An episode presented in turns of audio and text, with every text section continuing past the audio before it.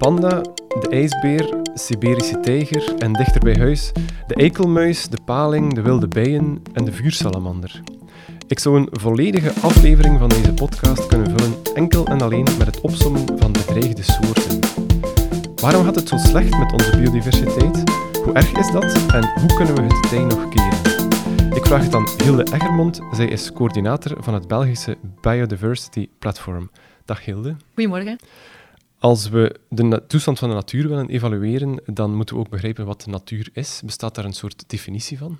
Natuur is eigenlijk een, eh, een ruim begrip. Um, je zou dat kunnen omschrijven als um, levende wezens en dan een omgeving waarin ze, uh, waarmee ze interageren. Maar je hebt natuurlijk verschillende, laten we zeggen, types soorten natuur. Je hebt ongerepte natuur, waar er weinig invloed is van de mens. Uh, versus natuur waar dat de menselijke invloed wel duidelijk merkbaar is of zelfs heel groot. Um, misschien is het ook relevant om gewoon te kijken naar het begrip biodiversiteit. En dat is een, moeilijk begrip, voor veel mensen nog moeilijker te vatten. Um, en die biodiversiteit, um, dat staat voor de verscheidenheid van leven op aarde. en daarin onderscheiden we drie niveaus. je hebt enerzijds soortendiversiteit. dat is de rijkdom aan verschillende soorten, dieren, planten, schimmels en micro-organismen. Dan heb je ook um, genetische diversiteit. Dat is de verscheidenheid um, aan individuen binnen een soort. En dan heb je ook nog ecosysteemdiversiteit. En dat verwijst naar um, verschillende interacties tussen levende wezens en een omgeving. Dus het is duidelijk dat biodiversiteit dat een heel complex begrip. Um, en tussen die verschillende niveaus is er ook heel wat dynamiek. Dus biodiversiteit, dat is ook veel meer dan gewoon de som, de som van soorten. Ja, even heel concreet, uh, een, een, bos, dat vinden we natuur, uh, maar is een groen akkerland of een, of een uh, stuk braakliggend terrein in de stad, dat mag verwilderen, is dat natuur? Dat is zeker en vast ook natuur. Het is gewoon inderdaad de, de, de mate waarin dat de mens de, de natuur heeft beïnvloed. Um, dat bepaalt natuurlijk ook hoe dat we dat um, ervaren, maar het is natuurlijk altijd nog altijd een vorm van natuur. Ja. Biodiversiteit komt vaak eh, in de media als het, eh, omdat het er slecht mee gaat. Waarom is het zo belangrijk om onze biodiversiteit te beschermen? Um, het is zo dat um, biodiverse en, en uh, gezonde ecosystemen, dat biedt ons eigenlijk een taal van nuttige en zelfs um, levensnoodzakelijke diensten. We noemen dat ecosysteemdiensten. En je zou dat kunnen beschouwen als ons gemeenschappelijk erfgoed. Dat is het fundament van onze economie. Um, ook van onze voedselzekerheid. Denk maar aan de bestuiving van gewassen door, uh, door bijen en door hommels en door vlinders. Um, gezonde ecosystemen die leveren ons ook um, proper water, proper lucht en zijn ook heel belangrijk voor onze gezondheid. Dus niet alleen onze fysieke gezondheid, maar ook onze mentale gezondheid. Denk maar aan de helende werking van een wandeling in de natuur. Denk dat we dat allemaal in de COVID-tijden hebben mogen ervaren. en dat bevordert algemeen ook onze levenskwaliteit. Dus Gezonde en biodiverse ecosystemen, dat is eigenlijk ook een heel belangrijk um, vangnet, want ze zijn ook de oplossing voor heel wat maatschappelijke problemen waarmee we momenteel te kampen hebben, zoals bijvoorbeeld die um, klimaatverandering. Um, we noemen dat natuurgebaseerde oplossingen. Dus een goed beheer van natuur, dat kan bijvoorbeeld zorgen niet alleen voor een goede biodiversiteit, maar terzelfde tijd dat we het risico op overstromingen tijdens extreme weersomstandigheden verkleinen. Het kan ons achterland beschermen um, tegen stormen, tegen vloedgolven. en het kan ook heel wat menselijke uitstoot van CO2 opslaan. Een ander voorbeeld is misschien groene infrastructuur in de stad, zoals uh, parken en groene daken. Die kunnen zorgen voor um, een natuurlijke afkoeling in de stad, um, opslag van water en het kan de stad ook algemeen um, leefbaarder maken. Dus behoud van biodiversiteit, dat is niet alleen belangrijk voor omwille van zijn intrinsieke waarde, maar ook essentieel voor het voortbestaan van onze samenleving. Ja. Het zat al grotendeels in, in dit antwoord, maar hoe groot is de impact eigenlijk van biodiversiteit op ons leven? Uh, om u misschien een aantal concrete voorbeeldjes te geven. Um, naar schatting 4 biljoen mensen die hangen van een primaire gezondheidszorg af van um, natuurlijke medicijnen. Uh, ook 70% van de medicijnen tegen kanker zijn natuurlijk of zijn een synthetisch uh, product dat geïnspireerd is op de natuur. Um, ook als we kijken naar bijvoorbeeld onze voedselproductie, um, meer dan 75% van uh, de wereldwijde voedingsgewassen zijn volledig afhankelijk van bestuiving door dieren. Dus dat zijn allemaal nummers en voorbeelden die duidelijk illustreren um, hoe belangrijk dat de natuur is voor onze samenleving en voor onze economie en voor ons voortbestaan. Ja. Hoe gaat het dan vandaag met de biodiversiteit of de soortenrijkdom op aarde? Uh, kan je dat met een cijfer illustreren of, of op een andere manier?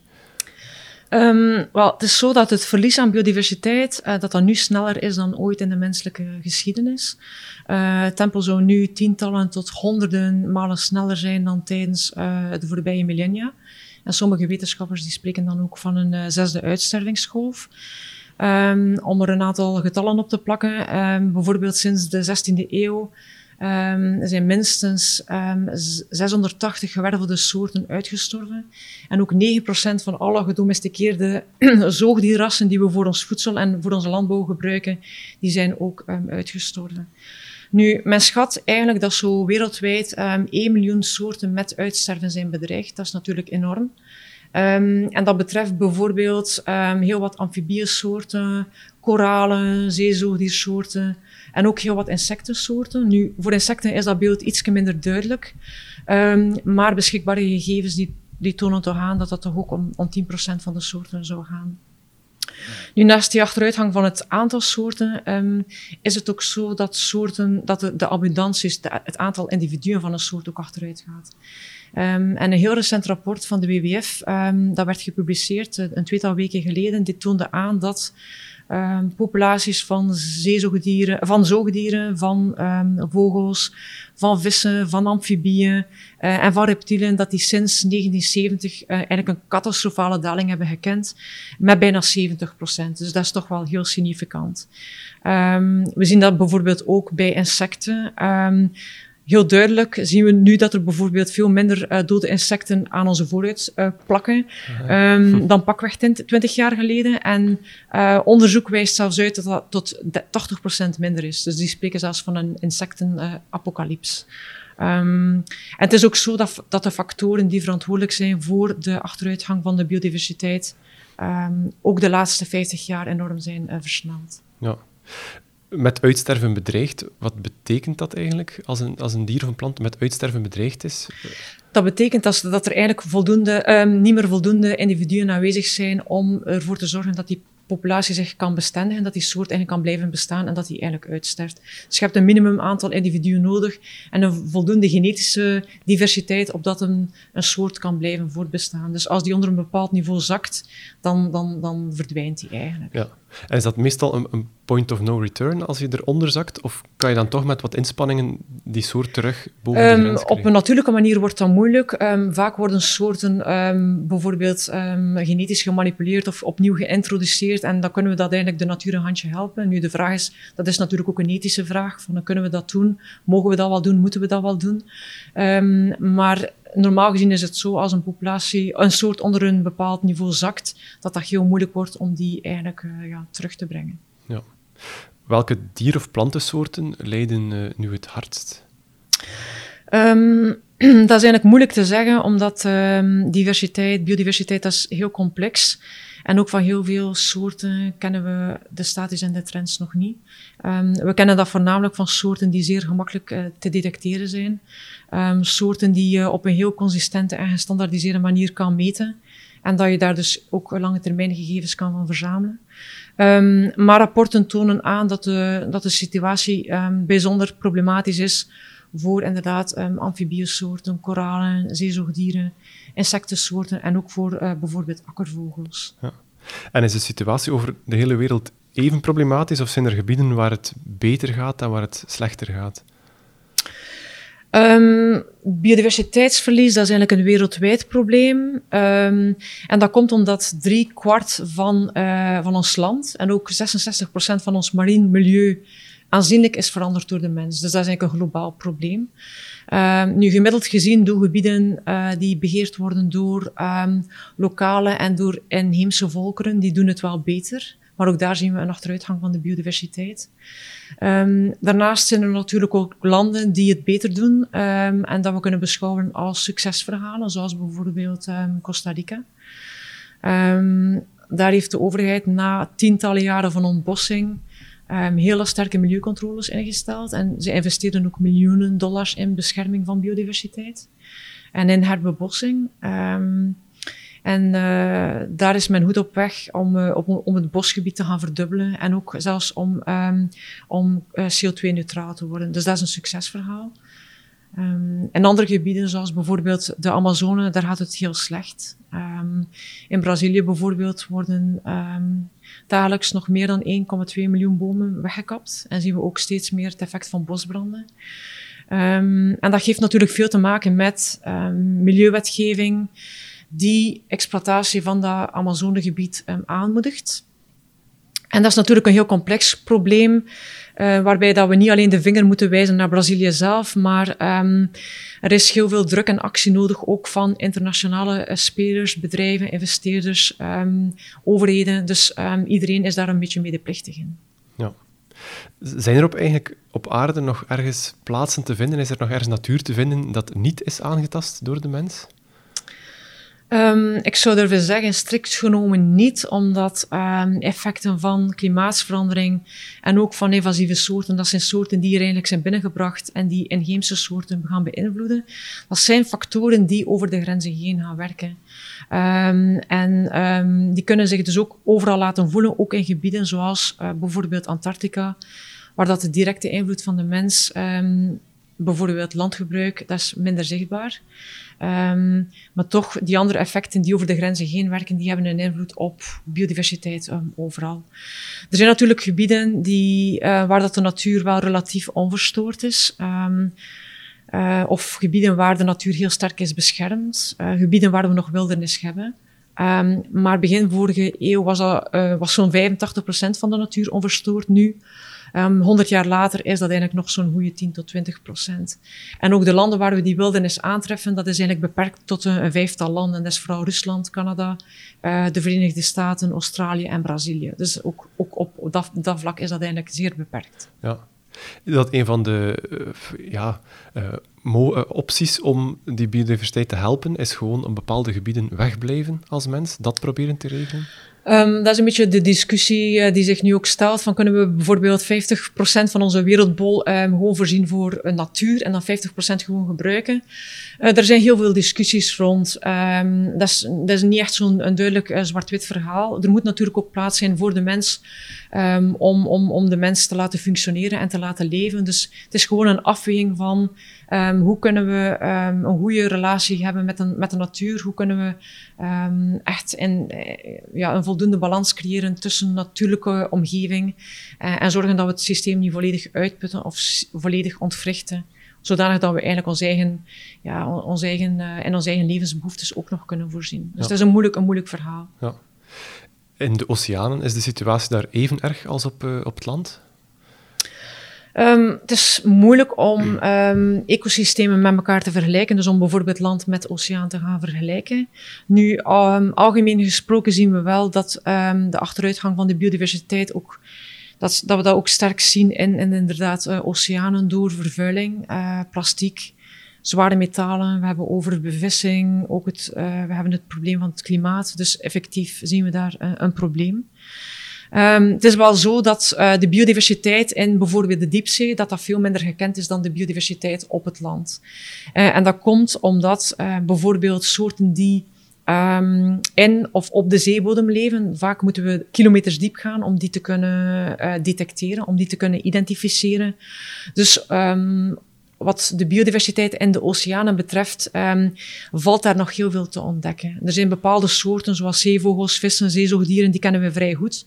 Maar als je dan bijvoorbeeld kijkt naar um, sponsen, naar schelp uh, en schaaldieren, naar micro-organismen, dan zien we dat er eigenlijk nog heel veel te ontdekken valt. En dus we weten eigenlijk nog niet echt goed wat de impact is op die uh, soorten in uh, de diepzee. Ja. Dan is die diepzee misschien zo'n plaats waar die nog niet door de mens is aangetast. Of zelfs daar ook? Ook daar is zeker ja. en vaste impact te merken. Het is gewoon het feit dat we, dat we misschien minder kennis hebben van uh, wat de impact precies is, omdat we die soorten minder goed kunnen identificeren. Ja. Wat zijn eigenlijk de belangrijkste oorzaken van die achteruitgang van uh, de biodiversiteit? Um, er zijn vijf grote, wat we noemen directe factoren. Um, de allerbelangrijkste factor dat is um, de veranderingen in het gebruik van land en de zee. Bijvoorbeeld um, versnippering en vernietiging van habitat voor voedselproductie. Um, vandaag de dag um, is het zo dat we een derde van ons aardoppervlak gebruiken voor landbouw en voor, vee, voor veeteelt. En dat we ook natuurlijk gaan ontbossen voor de verstedelijking. Dus dat is eigenlijk de, de allerbelangrijkste factor. De tweede factor, dat is uh, wat we noemen overexploitatie. Um, dat betekent het, um, het rechtstreeks gaan gebruiken van soorten. Um, bijvoorbeeld over de bevissing of ook illegale jacht. Dat speelt ook een heel belangrijke rol. Een derde factor, dat is klimaatverandering. die uitstoot van broeikasgassen is sinds uh, 1980 verdubbeld. En daardoor is onze temperatuur gestegen met 0,7 graden. en dat heeft natuurlijk een effect rechtstreeks op onze biodiversiteit. En het wordt ook verwacht dat dat de komende decennia alleen nog zal toenemen. En dat dat soms dat dat ook het effect van bijvoorbeeld het landgebruik zal gaan um, overstijgen. Een vierde belangrijke factor is um, vervuiling, um, nutriënten, bestrijdingsmiddelen, vervuiling door plastic. dat is bijvoorbeeld vertienvoudigd sinds uh, de jaren tachtig. Dat, dat, dat, speelt natuurlijk ook een heel belangrijke rol. En de laatste directe factor, um, dat is wat we noemen die invasieve exoten. dat zijn soorten die door het toedoen van de mens in een nieuw leefgebied zijn gebracht en die daar de inheemse biodiversiteit ontwrichten. Nu, dat zijn de directe factoren. En het is belangrijk om te beseffen dat die directe factoren zelf worden bepaald en zelf worden gedreven door um, indirecte factoren. En daarmee bedoelen we bijvoorbeeld um, de demografie, de manier waarop dat de wereldbevolking zich ontwikkelt. Die is verviervoudigd sinds 1970. Dus dat speelt een heel grote rol. Uh, we bedoelen daarmee ook um, economische systemen, want alles staat nu in het teken van economische groei. Heel vaak zijn er subsidies voor industrieën en voor praktijken die juist schadelijk zijn voor ons milieu. Um, daarmee bedoelen we ook ons politiek systeem.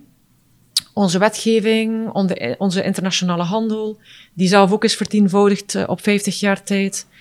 Um, en tenslotte um, ook onze manier van produceren en consumeren. Dus dat speelt allemaal een zeer grote rol. Zelfs ons eigen gedrag en onze, en onze waarden, onze, onze relatie met de natuur.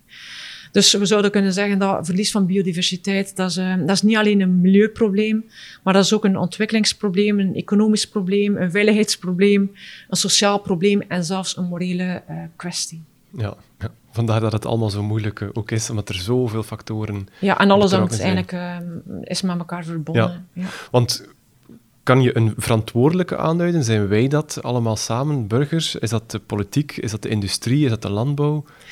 Ik denk dat we eigenlijk allemaal een, een, verantwoordelijkheid moeten opnemen in het verhaal. Natuurlijk, het beleid speelt wel een rol, omdat zij ons gedrag ook mee helpen sturen. En er zijn een aantal dingen dat beleid uh, effectief kan doen om de situatie um, um, een handje te helpen. Um, zeker en vast, maar uh, we kunnen niet alle verantwoordelijkheid afschuiven op het beleid. Ook zelf, wij spelen een, een, een belangrijke rol. Wij hebben zelf ook een verantwoordelijkheid. Ja. Je noemde al de klimaatverandering als een van de factoren. Welke rol speelt die specifiek in, het, uh, in de achteruitgang van de biodiversiteit? Um, wat, de, wat, het klimaat betreft is het belangrijk dat we beseffen dat, dat, dat de klimaatcrisis en de biodiversiteitscrisis, dat is eigenlijk één crisis. Het is belangrijk dat we beseffen dat die heel met elkaar zijn verweven en met elkaar zijn verbonden en dat we dat ook op die manier aanpakken. Um, zoals ik al zei, is de temperatuur uh, wereldwijd al gestegen met, uh, met bijna 1 graad Celsius. In België is dat zelfs um, boven de 2 graden. En dat heeft inderdaad een impact op uh, de biodiversiteit. Enerzijds heel rechtstreeks, omdat temperatuursveranderingen die bepalen de verspreiding van soorten. Maar die kunnen ook bepaalde fysiologische processen van soorten gaan beïnvloeden. En daardoor kunnen er wat we noemen mismatches ontstaan. Heel concreet bijvoorbeeld um, kan het zijn dat door klimaatverandering dat insecten um, vroeger verschijnen op het jaar. En dat trekvogels dan niet uh, op tijd terug zijn van een trekgebied en dat, uh, van een overwinteringsgebied en dat ze dus um, hun belangrijkste voedingsbron zullen missen. Dus dat is een, dat is een, een heel concreet voorbeeld. Um, klimaatverandering dat leidt ook tot meer extreme omstandigheden. Um, omstandigheden die ook veel frequenter voorkomen, zoals droogte, um, overstromingen, bosbranden. En dat heeft natuurlijk ook een directe impact op de biodiversiteit. Nu, omgekeerd draagt de achteruitgang van biodiversiteit zelf ook bij aan um, ontwrichting van het klimaat. Dus dat is een beetje een versterkend, amplificerend effect. Um, als je bijvoorbeeld kijkt naar ontbossing um, en aantasting van natuurgebieden, dan zien we dat dat bijna ook verantwoordelijk is voor een vijfde van de mondiale CO2-uitstoot. Ehm, en tot slot is het ook belangrijk dat we beseffen dat heel veel oplossingen inderdaad in de natuur liggen. Oplossingen om die klimaatverandering aan te pakken. En zoals ik reeds zei, die natuurgebaseerde oplossingen, um, gezonde bossen en gezonde oceanen, die kunnen enorme hoeveelheden CO2 um, vastleggen.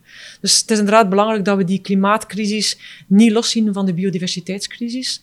Want als we dat uh, wel volledig loskoppelen, kan het zijn dat als we, dat we bepaalde um, oplossingen voorstellen voor de klimaatproblematiek, die perverse impact hebben op, het, op, op de biodiversiteit. Bijvoorbeeld productie van biomassa kan nefaste gevolgen hebben voor de biodiversiteit als we dat niet op een um, coherente en inherente manier aanpakken. Ja. Heeft ons gedrag, wat we doen uh, elke dag, eigenlijk enkel impact of vooral impact op de biodiversiteit dicht bij ons. Dus ik zeg maar iets, eh, ehm, je investeert zelf in een groene tuin, in, uh, in, je steunt natuurorganisaties lokaal. Is dat eigenlijk voldoende om de biodiversiteit te gaan helpen?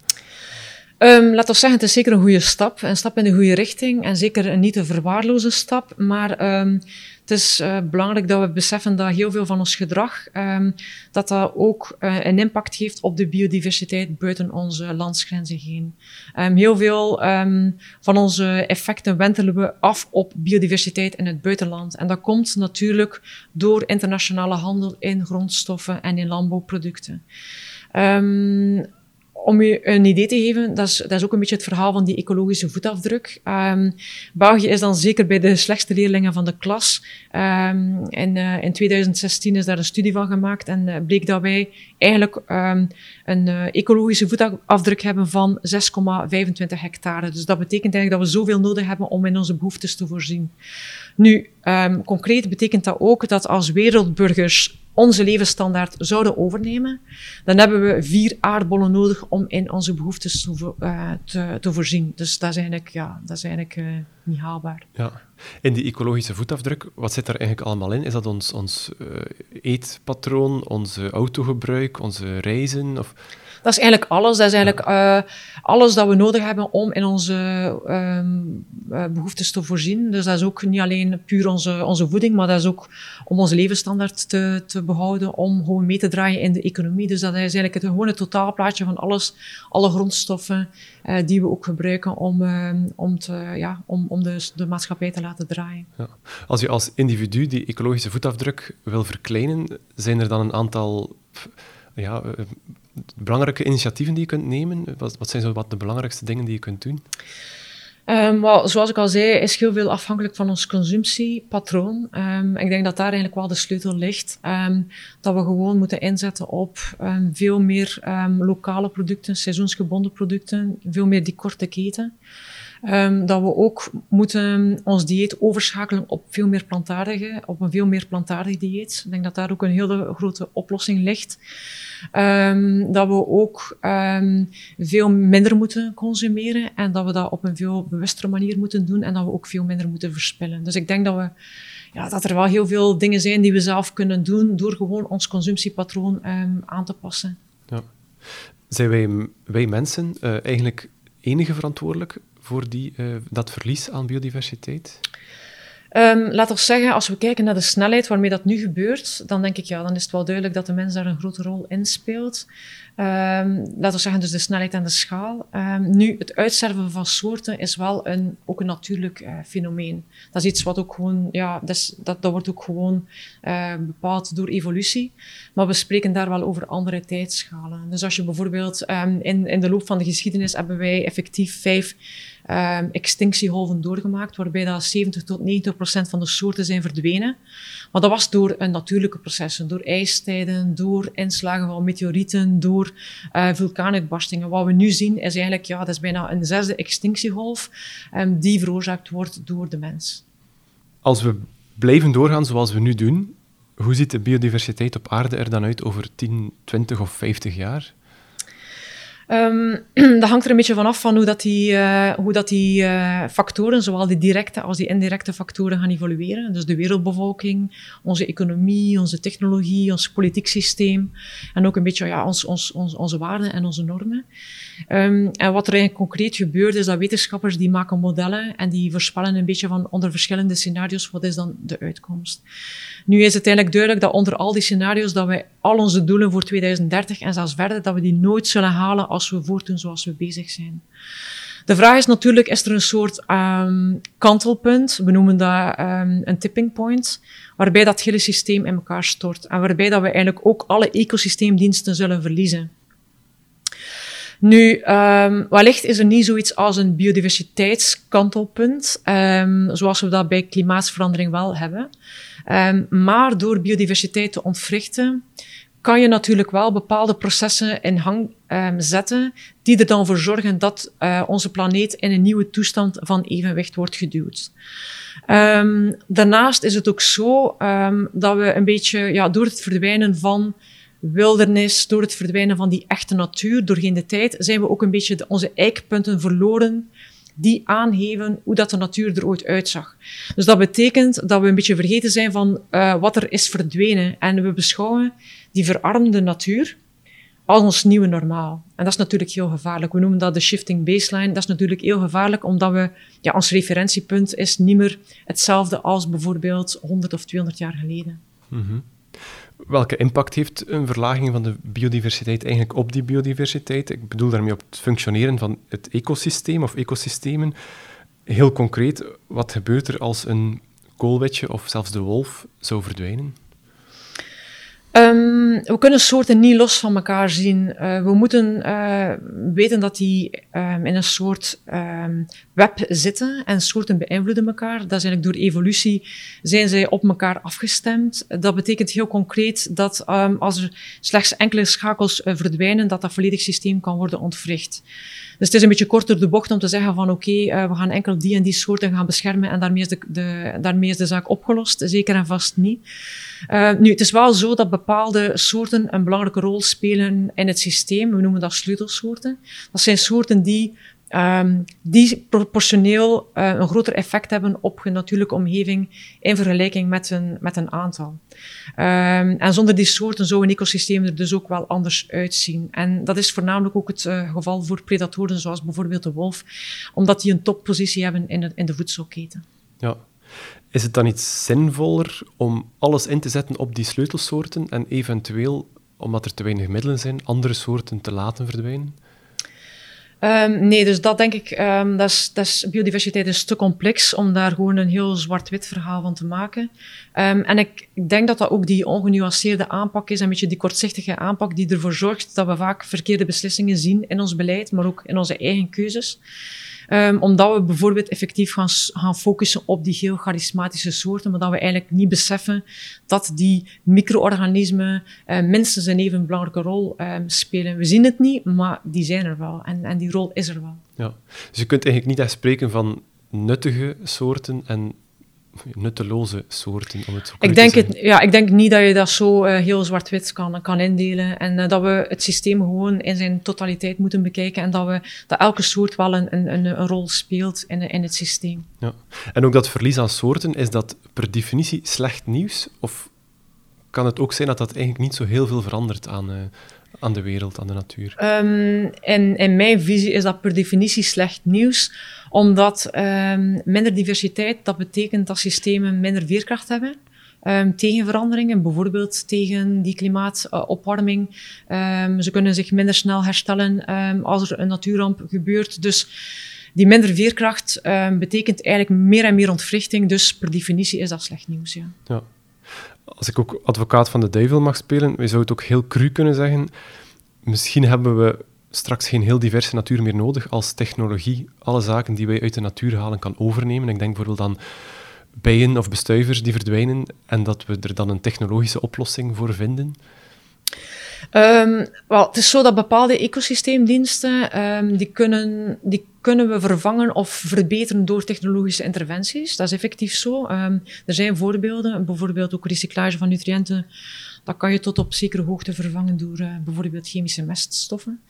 Maar als je um, kijkt naar die bestuivers van onze gewassen, bijen, hommels, vlinders, wel, daar is het eigenlijk duidelijk dat je zoiets niet door technologie kunt um, vervangen.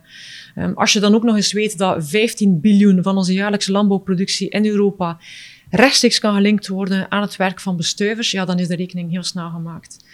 Um, een ander voorbeeld um, is bijvoorbeeld um, het gebruik van natuur wordt nu zelfs ook voorgeschreven door dokters tegen depressies en tegen burn-outs. Oké, dat kan je tot op zekere hoogte vervangen door chemische antidepressiva. maar die helende werking van de natuur, dat is gewoon superkrachtig. En het effect op onze mentale en op onze fysieke gezondheid, dat is niet te onderschatten. Um, daarnaast is het ook zo, en dat is wetenschappelijk bewezen, dat die natuurgebaseerde oplossingen ook veel kostenefficiënter zijn en ook veel duurzamer zijn, um, ook in de context van die klimaatopwarming, dan technologische oplossingen. En het is ook zo dat heel veel van die technologische oplossingen, die staan nog in de kinderschoenen, dus als we daarop wachten, dan is het misschien ook gewoon te laat. Ja. Je werkte mee aan verschillende rapporten uh, over biodiversiteit. Hoe meten en evalueren wetenschappers biodiversiteit? Um, het meten van die uh, biodiversiteit, omdat dat inderdaad bestaat uit die soortendiversiteit, die genetische diversiteit, die diversiteit in ecosystemen, dat is heel complex, dus dat is een uitdaging. Dat betekent ook dat er niet echt één manier is om uh, die veranderingen in biodiversiteit vast te stellen en op te volgen um, en ook te analyseren. Dus het is een heel complex gegeven, veel complexer dan klimaat.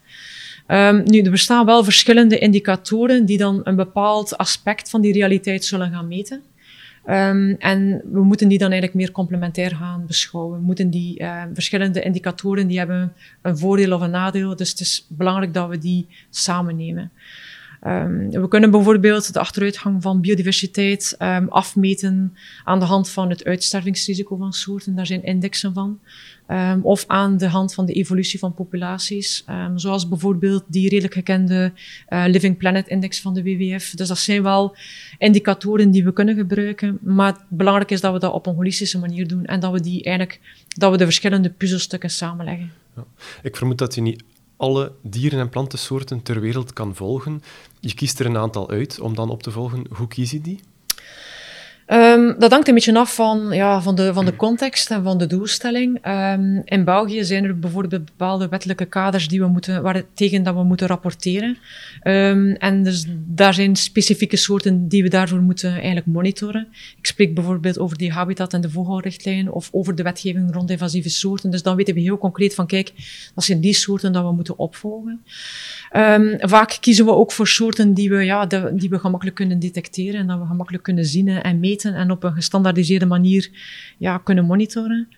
Uh, of we focussen op soorten die inderdaad een sleutelrol spelen in het ecosysteem, of die een indicator zijn, uh, of ja, representatief voor um, de gezondheidstoestand van dat systeem. Dus ja, het hangt een beetje af van de context uh, waarin, dat we, waarin dat we werken. Ja. Hoe volg je dieren en planten op moeilijk bereikbare plaatsen, zoals de oceanen of misschien heel diep in het Amazonewoud? Um, wel meer en meer wordt daar toch ook wel die, die innovatie ingezet. Um, bijvoorbeeld die remote sensing, werken met satellieten, werken met uh, die, wat we noemen die machine learning, die artificiële intelligentie, werken met um, die eDNA, environmental DNA, waarbij dat je soorten kunt identificeren door gewoon het DNA dat in het water zit, door dat eigenlijk te gaan uh, identificeren. Dus er zijn wel nu meer en meer technieken die ons een handje kunnen helpen, maar die zijn natuurlijk niet, ja, niet volledig waterdicht en uh, die geven slechts ook een, uh, ja, die, een stukje, belichten een stukje van, uh, van, de, van, de, van de werkelijkheid. Ja. Dan moeten we eens naar de, de toekomst ook kijken. Kan die wereldwijde afname van biodiversiteit, die nu aan de gang is, nog gestopt worden en misschien zelfs gekeerd? Um, well, in het allerbeste geval, en dat is echt het allerbeste geval, um, kunnen we biodiversiteitsverlies, ik denk wel, stoppen en stabiliseren tegen 2030, 2040. En eigenlijk terug op het pad zetten van herstel tegen 2050. Um, maar het is duidelijk dat we onze biodiversiteitsdoelstellingen niet zullen halen als we bezig zijn met wat we noemen business as usual. Eigenlijk hetzelfde doen, maar misschien een klein beetje anders. Daar gaan we echt nergens mee komen. Um, het is ook duidelijk dat we geen enkele van de twintig doelstellingen die we tien jaar geleden hebben vastgelegd, en daarmee met die we bedoel ik um, meer dan 200 overheden, uh, dat we die niet hebben gehaald. En, um, en dat we ook momenteel uh, doelstellingen rond duurzame ontwikkeling, dat we die ook volledig aan het ondermijnen zijn.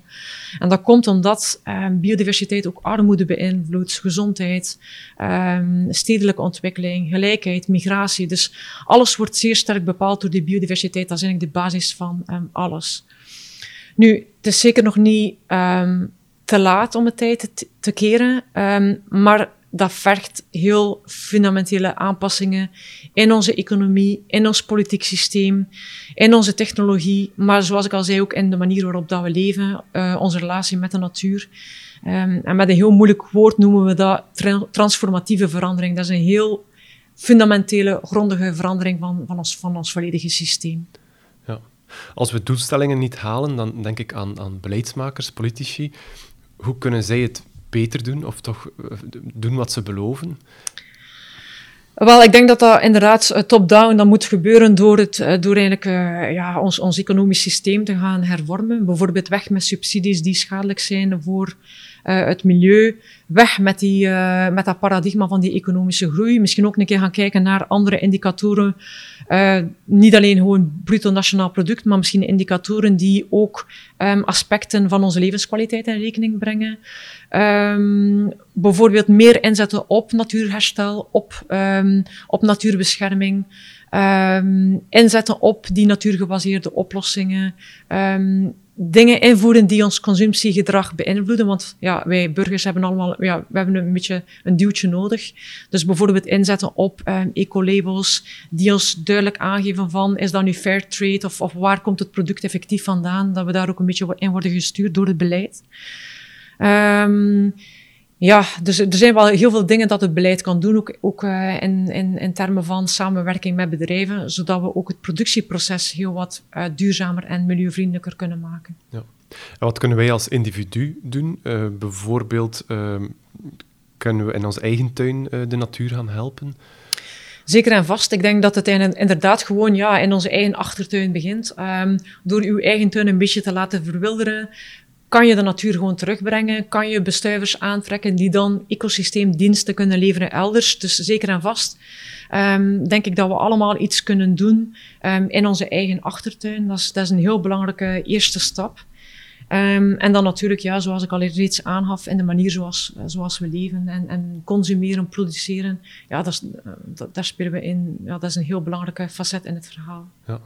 Niet alleen de tuin, maar ook onze woningen uh, zijn tegenwoordig niet meer echt aantrekkelijk voor dieren. Vroeger konden nog mussen of zwaluwen of insecten nestelen in allerlei holtes, maar nu is het huis perfect geïsoleerd. Kunnen we onze huizen natuur inclusiever, om het zo te zeggen, maken? Meer de biodiversiteit verwelkomen rond ons huis? Zeker en vast uh, zijn er manieren om dat te doen. Uh, je ziet dat ook meer en meer opduiken in steden, die groene daken. Nu, het is dan wel belangrijk dat je die groene daken op een manier ontwikkelt dat effectief dat die biodiversiteit zich kan ontwikkelen en dat die daar ook blijft. Als je bijvoorbeeld um, slechts één soort um, neerplant op, op een dak, dan zou je daar de biodiversiteit eigenlijk niet mee vooruit helpen. Als je heel concreet kijkt naar, oké, welke soorten kunnen we combineren, welke soorten passen hier in het Belgische systeem, um, dan, dan kan je zorgen dat je een, een biodivers systeem creëert die ook um, ja, veerkrachtig is tegen veranderingen. Een systeem dat je, ja, dat je vijf tot tien jaar effectief kan bestendigen. Ik ging nog vragen wie verantwoordelijk is voor het slagen van die hele ommekeer, maar ik vermoed dat het antwoord is wij allemaal, burgers, politici, uh, landbouwers, industrie, dat iedereen daarvoor verantwoordelijk is? Ja, ik denk dat het effectief, ja, dat is, dat is het antwoord op de vraag, gewoon iedereen. Ja. Uh, voor beleid denk ik dat het ook vooral belangrijk is dat uh, biodiversiteit wordt geïntegreerd over alle beleidsdomeinen heen, om ervoor te zorgen dat inderdaad bepaalde um, oplossingen die worden gezocht in één in een bepaalde sector, dat dat dan um, die biodiversiteit niet, um, ja, dat dat geen negatieve gevolgen heeft voor biodiversiteit. Dus dat biodiversiteit niet wordt in, uh, in een soort hoekje geduwd, maar dat we effectief beseffen dat alles afhankelijk is van, van, ja, van een gezonde natuur. Ja. En ben je hoopvol dat dat besef en die ommekeer, dat hier komt? Uh, ik ben een, een, eh, een optimist. um, en ik denk dat zelfs die COVID-crisis um, een beetje heeft bewezen dat het gedrag van mensen dat dat heel snel kan veranderen. Denk maar aan die social distancing, aan, aan het dragen van die mondmaskers. Dat zijn, dat zijn dingen um, die we één jaar geleden niet voor mogelijk hadden geacht. Um, maar dat dat is eigenlijk op een paar weken, maanden tijd is dat volledig ingeburgerd. Um, dus ik geloof er wel in, ook bijvoorbeeld wat de aanpassing van ons consumptiegedrag betreft. Maar jammer genoeg moeten we meestal wel ja, een beetje voor een voldongen feit worden gesteld, of moeten we daar een beetje in worden gestuurd. De politiek moet natuurlijk ook worden wakker geschud. maar ik denk dat we ook hier een aantal heel positieve signalen zien, zowel vanuit Europa als ook internationaal. Ja, dan wil ik nog even heel kort naar ons eigen land, naar het lokale niveau. Hoe presteert België tegenover uh, buurlanden of de rest van de wereld op uh, vlak van biodiversiteit? Ha, België, uh, er zijn wel zeker um, hoopgevende signalen. Hè. Bijvoorbeeld uh, de wolf is terug, de otter is terug. Uh, we zien ook uh, door in, in, een heel recent rapport dat is gepubliceerd dat de, dat de afname van biodiversiteit in België dat dat wat is afgeremd, dat we dat wat hebben gestabiliseerd. Dus er zijn zeker ja, positieve signalen. Nu, anderzijds denk ik dat we ook een beetje eerlijk moeten zijn en dat we moeten toegeven dat de biodiversiteit in België, dat staat nog steeds zeer zwaar in het rood. Zeker als je dat vergelijkt met andere Europese landen. België is eigenlijk één grote stad. Um, dagelijks verdwijnen er nog uh, stukken zeer waardevolle natuur onder het beton. Dus ja, dat is natuurlijk iets wat we niet kunnen negeren. Nu, anderzijds denk ik ook dat het belangrijk is voor de burgers dat we niet altijd zo'n doemscenario ophangen en dat we ook, ja, dat we die positieve signalen en die, die positieve dingen dat we, die, dat we oppikken, dat we dat, ja, dat we dat ook voldoende in de media uh, brengen, dat we daar voldoende aandacht aan besteden om ja, aan te tonen van ja, natuurbescherming, natuurherstel. Um, het helpt ook echt wel. Dus uh, er zijn zeker en vast uh, succesverhalen. Dus laten we dat ook een beetje benadrukken en niet altijd ja, die, negatieve, die negatieve verhalen um, de overhand laten halen. Ja. Wat zijn nu de, de grootste uitdagingen nog op het gebied van onze eigen lokale natuur? Ja, ik denk vooral uh, verlies van uh, natuur. Dat we moeten inzetten op uh, natuurbescherming, maar ook op natuurherstel. Um, en dat we gewoon die ruimtelijke planning veel beter moeten organiseren in België. Ik denk dat we daar echt wel, in vergelijking met bijvoorbeeld Nederland, Frankrijk, dat we daar gewoon ja, slecht scoren. Dus daar zit zeker nog heel veel potentieel. Um, en, en ook ja, um, wat betreft, zoals ik reeds zei, die hele klimaatproblematiek, laat ons dat op een heel holistische manier aanpakken. En zeker daar ook een plaats geven aan het hele biodiversiteitsverhaal. Dus er zijn zeker nog zeer veel dingen dat we kunnen doen. En ik geloof ook dat de politiek op een goede weg is. Um, nu zelfs vandaag komt er een virtuele top samen van de VN. Um, over biodiversiteit, um, waarin dat um, meer dan 45 staatshoofden en regeringsleiders samen zeggen van ja, kijk, we gaan ons engageren voor, de uh, voor het biodiversiteitsbeleid. We willen effectief uh, heel drastische maatregelen nemen. En dat wordt ook onderschreven door Europa, dus België zit er ook bij. Dus ik denk, ja, er zijn zeker en vast politieke signalen die tonen dat biodiversiteit hoger op de politieke agenda staat. Oké, dan wil ik hierbij afronden en u bedanken voor de zeer interessante antwoorden. Uh, ik onthoud vooral dat, ondanks het feit dat het niet goed gaat uh, met de biodiversiteit, dat we toch hoopvol kunnen zijn en dat de uh, bewustmaking groeit, of het bewustzijn groeit, om er toch echt iets aan te doen. Dus met die positieve boodschap kunnen we dat wel afsluiten. Dank je wel. Heel veel dank. Uh, ik wil jullie luisteraars bedanken voor het luisteren. Vond je deze podcast interessant? Deel hem dan zeker uh, met vrienden en familie. Schrijf gerust ook een, uh, een recensie over deze podcast. Als u op de hoogte wilt blijven van toekomstige afleveringen, volg ons dan via www.eoswetenschap.eu. Schrijf bijvoorbeeld in op onze wekelijkse nieuwsbrief en dan word je op tijd op de hoogte gebracht van nieuwe afleveringen. Tot een volgende keer.